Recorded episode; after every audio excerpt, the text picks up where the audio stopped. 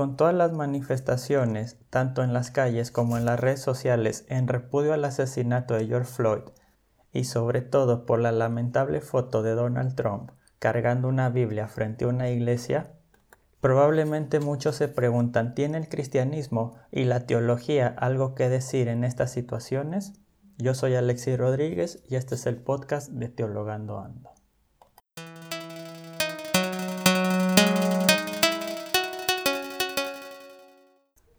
¿Qué tal amigos de Teologando Ando? Bienvenidos a un nuevo episodio de este podcast.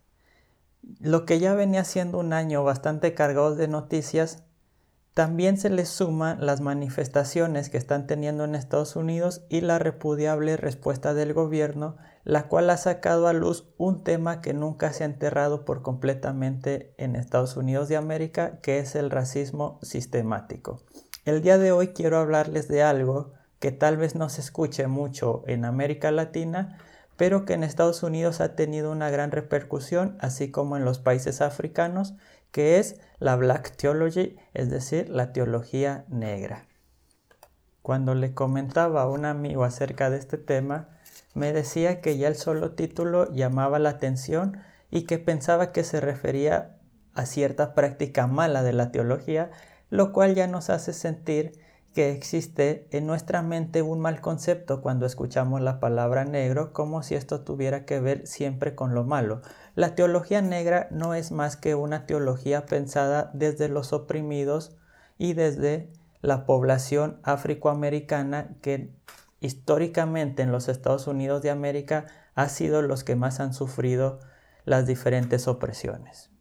En esta ocasión quiero decirles que si bien este tema no es mi especialidad, he decidido traerlo por la importancia que tiene en estos días, ya que muchos piensan que la teología cristiana y el cristianismo en sí no da respuestas a, a, las situaciones por las que está pasando el mundo y sobre todo en este caso por las que está pasando Estados Unidos. Y que también es un tema el racismo mundial, que no solamente sucede allá, sino que sucede en todos nuestros países, aunque de diferentes maneras y expresados de diferentes formas.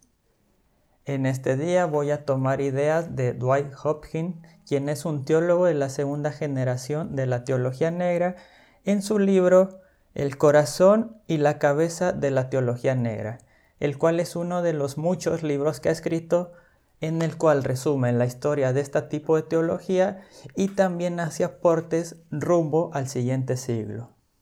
Ya el título del libro nos dice mucho lo cual se va a explicar bien en la introducción. La teología para este hombre se hace a partir de la experiencia.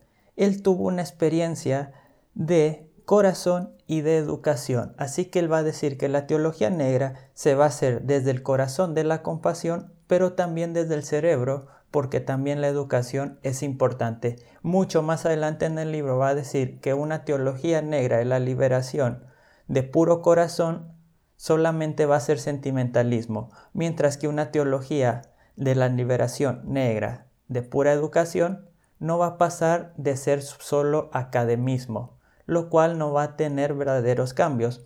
Así que la teología de la liberación negra siempre va a tener en cuenta la práctica y la teoría. Tal vez al escuchar teología de la liberación negra, muchos estarán pensando en, la teología de la liberación latinoamericana, empezada por Gustavo Gutiérrez, y realmente son dos tipos de teologías que están muy ligadas. No podríamos decir que una se deriva de otra, pues las dos aparecen prácticamente al mismo momento y con preocupaciones muy parecidas, aunque de cierta manera diferentes.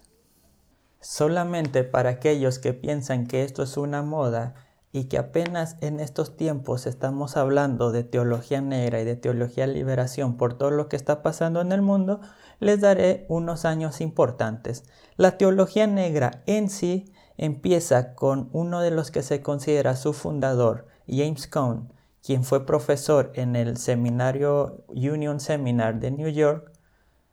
Él escribe un libro donde por primera vez menciona teología negra de la liberación en 1966.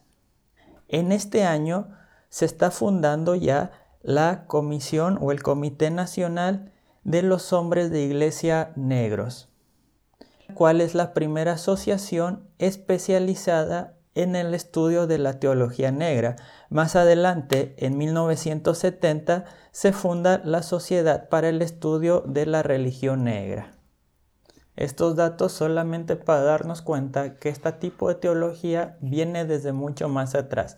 Y no solamente aquí, ya que si bien con ellos se funda formalmente lo que nosotros llamamos teología negra, la verdad que sus raíces son mucho más antiguas y siempre tienen que ver con la lucha para la liberación del hombre negro. Pero ¿en qué se funda la teología negra? La teología para ellos es un discurso humano de la relación con Dios. Así, al contrario de aquella teología blanca que piensa que la teología parte solamente de Dios, la teología negra como la teología de liberación verán que la teología parte del hombre y su experiencia con Dios. Por lo tanto, la teología tiene que ser hecha desde aquellas experiencias que el hombre tiene en su relación con Dios y por lo tanto desde su contexto. Así, la teología negra se va a posicionar en medio de dos cosas importantes. En primer lugar, del dolor causado por la opresión, por la esclavitud y por todo el racismo sistemático a los que son sometidos, pero por el otro lado también por las promesas de liberación que ellos encuentran en la Biblia y sobre todo en la vida de Jesucristo. Como propósitos de este tipo de teología podemos encontrar que el hombre negro o las sociedades negras puedan encontrar su propia identidad que no esté marcada o no esté dicha por el hombre blanco y su propia determinación en libertad completa. Es decir, que cada uno pueda vivir una vida plena en la que pueda desarrollar sus capacidades y sus talentos sin estar determinados por una sociedad blanca que los suele oprimir. En la realización de la teología negra, ellos van a tener específicamente cinco fuentes de las cuales sacan su espiritualidad. En primer lugar, obviamente la Biblia, específicamente o más especialmente los pasajes donde se pueden identificar con el pueblo oprimido que es liberado, tanto en el Antiguo Testamento, sobre todo en el Éxodo, pero también en el Nuevo Testamento con Jesucristo y su predicación, sobre todo en el libro o en el Evangelio de Hechos, donde Jesús mismo dice que ha venido a liberar a los cautivos. La otra fuente que ellos utilizan es la misma tradición de la iglesia. Las iglesias negras tienen tradiciones de años, muchos años atrás, de hecho son las asociaciones eh, del pueblo de color de Estados Unidos que más años tienen existiendo y que en cierta forma se puede decir son las únicas que realmente les pertenecen solamente a ellos. También como recurso ellos utilizan todas las historias y las tradiciones de la lucha por la libertad tanto en África como en Norteamérica. Además, y esto es muy importante porque es algo que se ha agregado a través de la lucha de, de las mujeristas o el movimiento Wovenis, es la experiencia y la espiritualidad de las mujeres negras de la comunidad. Ellos se han dado cuenta que las comunidades de, de sus iglesias tienen un 80% de mujeres y ellas son las que mueven la iglesia y ellas son las que mueven la comunidad tanto en educación como en cuidado. Así que últimamente han tomado mucho cuidado en tomarlas en cuenta al hacer la teología y también dejarlas hablar, siendo este un gran reclamo que se les hacía de parte de ellas, pues las mujeres negras sufren dos tipos de discriminación, primeramente por ser mujeres y segunda por ser negras. Así que sufrían discriminación desde afuera, pero también dentro de la comunidad. Esto se va a hablar también desde la teología negra cuando se tiene que hablar del género dentro de la comunidad, porque el hombre negro, si bien sufre una identidad donde se le dice que tiene que estar sometido al hombre blanco, esa misma identidad le permite someter a la mujer de su familia o de su sociedad. Así que estas cosas son las que se van a estar criticando y discutiendo dentro de la teología negra también. Por último, la teología negra toma mucho el recurso de todo el bagaje cultural de la sociedad de color. Todos nosotros conocemos grandes cantantes, conocemos la, música que ellos han compuesto, conocemos el jazz, el blues, el soul. Todo esto ellos lo toman como un recurso de espiritualidad. La literatura que sale de su pueblo, de sus comunidades, todo esto es muy importante para ellos construir su teología. Así nos damos cuenta que no es una teología como algunos quieren hacer pasar la teología solamente bíblica, sino que la teología, y yo estoy de acuerdo con ellos, tiene que construirse integralmente junto con la cultura y las experiencias en las que vivimos. ¿Cuál va a ser la regla para saber si estos recursos les sirven o no para construir su teología?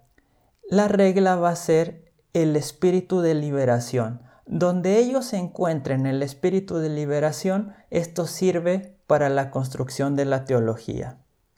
Esta teología, va a decir este autor, no solamente tiene recursos y tiene una vara de medir que es el espíritu de la liberación, sino que tiene un ritmo particular.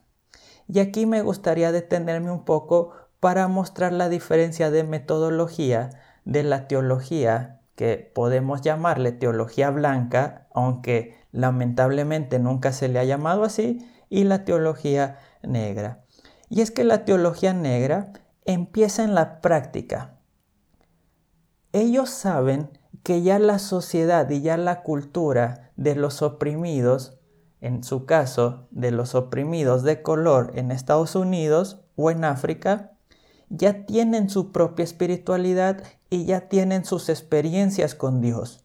Entonces ellos empiezan la práctica con ellos en el servicio en las comunidades, en el servicio y la autoentrega en amor para todos. A partir de esta entrega y de este servicio y de esta comunión con las comunidades, entonces hacen la teología, teorizan de estas experiencias. Esta teoría, esta teología, este pensamiento tiene que volver a la práctica, en lo que cierra un círculo perfecto. La gran diferencia es que ellos empiezan en la práctica y después van hacia la teología. Muchas veces yo he escuchado de predicadores, sobre todo de predicadores blancos, que lo primero y más importante es la sana doctrina y que una sana doctrina te va a llevar a una sana práctica. Ellos dicen una sana práctica de amor y servicios te va a llevar a una sana doctrina. Así que si bien nunca está separada la ortopraxis y la ortodoxia, es importante en dónde se da el énfasis. Muchas veces como evangélicos hemos puesto más énfasis en la ortodoxia mientras que la ortopraxis se ha quedado de lado.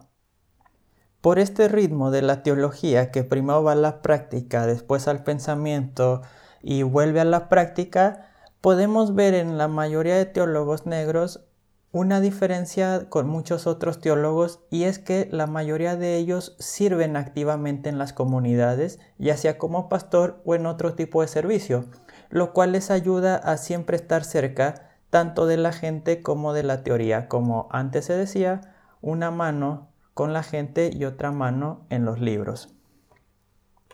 A estas iglesias que ellos llaman, se dice que tienen tres tipos de llamado, un llamado pastoral, un llamado teológico y un llamado profético a partir de la teología negra.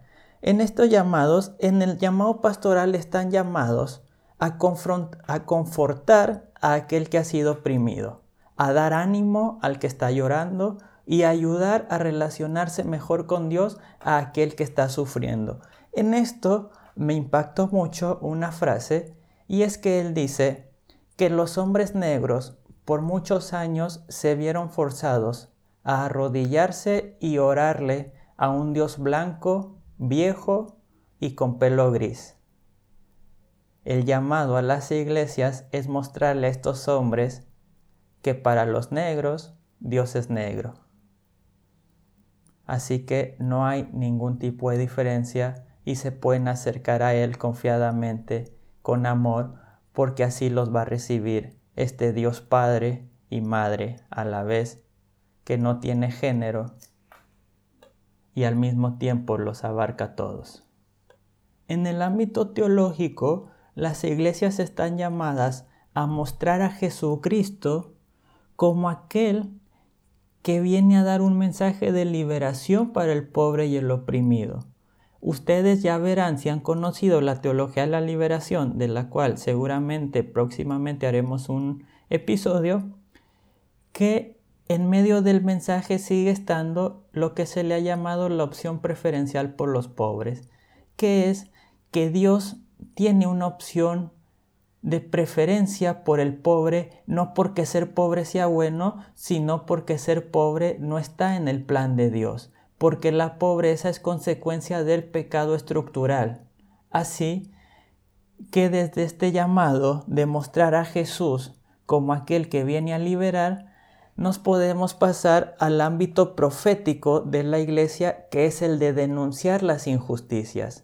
Es por eso que ustedes pueden ver en estos tiempos en la televisión y en las noticias cómo muchas de estas iglesias están ampliamente manifestándose y ampliamente metidas dentro de los movimientos de manifestación en contra del racismo y en contra de los asesinatos, sobre todo de los negros por la policía de Estados Unidos.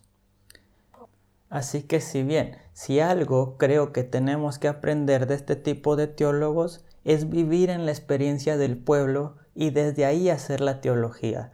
Es leer la Biblia con los ojos del oprimido y es siempre estar en la práctica y no quedarnos solo en la teoría.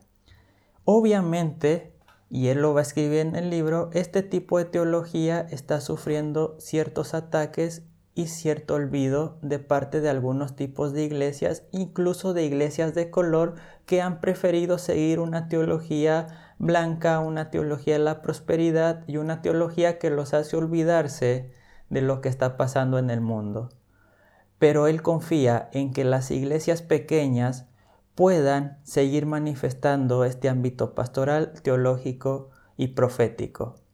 ¿Qué les parecería si nuestras iglesias en Latinoamérica pudieran hacer lo mismo, confrontando con los problemas de clasismo, de racismo que también existen en nuestros países lamentablemente? Esto solo es una introducción a la teología negra, la Black Theology, eh, si ustedes quieren leer más, les puedo recomendar algunos libros, solamente escríbanme y podemos charlar también en diferentes episodios.